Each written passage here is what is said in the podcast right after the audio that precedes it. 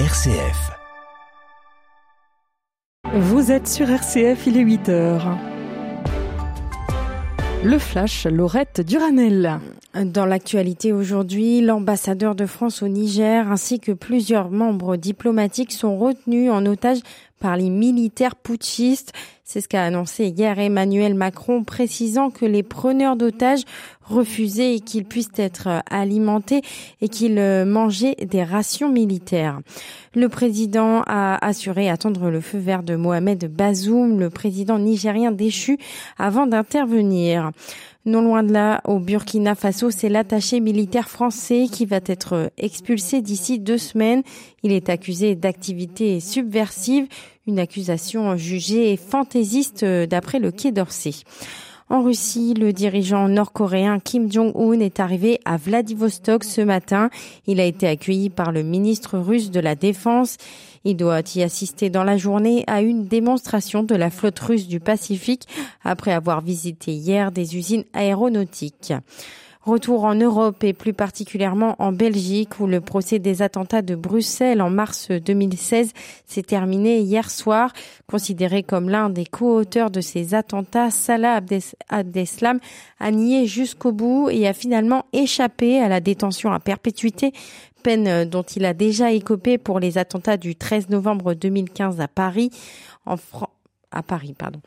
France, le ministre de la Santé avance de 2 semaines la campagne de vaccination contre le Covid-19 face à la hausse des contaminations et sur les conseils du COVARS, le comité de veille et d'anticipation des risques sanitaires. La campagne avec le vaccin Pfizer, le plus efficace face aux nouveaux variants, débutera finalement le 2 octobre et ciblera essentiellement les plus de 65 ans, les personnes fragiles ainsi que les femmes enceintes. Top départ des journées européennes du patrimoine ce samedi. 25 000 activités sont proposées partout en France. L'occasion de redécouvrir notre patrimoine religieux notamment. Hier, le président Emmanuel Macron a annoncé le lancement d'une grande collecte pour sauver ce patrimoine. Cette campagne sera destinée à tous les cultes dans les communes de moins de 10 000 habitants et dans celles de moins de 20 000 habitants en Outre-mer. Objectif, mobiliser 200 millions d'euros sur 4 ans. Les donateurs bénéficieront d'une déduction d'impôt de 75%. Prudence si vous vous trouvez dans les départements du Gard et de l'Hérault et de la Lozère aujourd'hui. Les 3 départements du Languedoc sont placés en vigilance orange pour pluie et inondation jusqu'à 18h au moins. Un mot de sport pour finir avec du rugby. Hier, les All Blacks se sont rachetés après leur défaite face aux Bleus. Ils ont écrasé la Namibie 71-3 et la Namibie sera d'ailleurs le prochain adversaire des Bleus jeudi à 21h. Côté football, le PSG a encaissé sa première défaite de la saison hier soir, battu 2-3 par les Niçois, malgré un doublé de Kylian Mbappé. Merci Laurette. Je signale que le prochain rendez-vous avec la rédaction, ce sera à 8h30. L'invité du week-end, Pauline de Torsiac, recevra Philippe Jost, le nouveau responsable du chantier de la cathédrale Notre-Dame de Paris. Rendez-vous donc à 8h30. On passe tout de suite à la météo.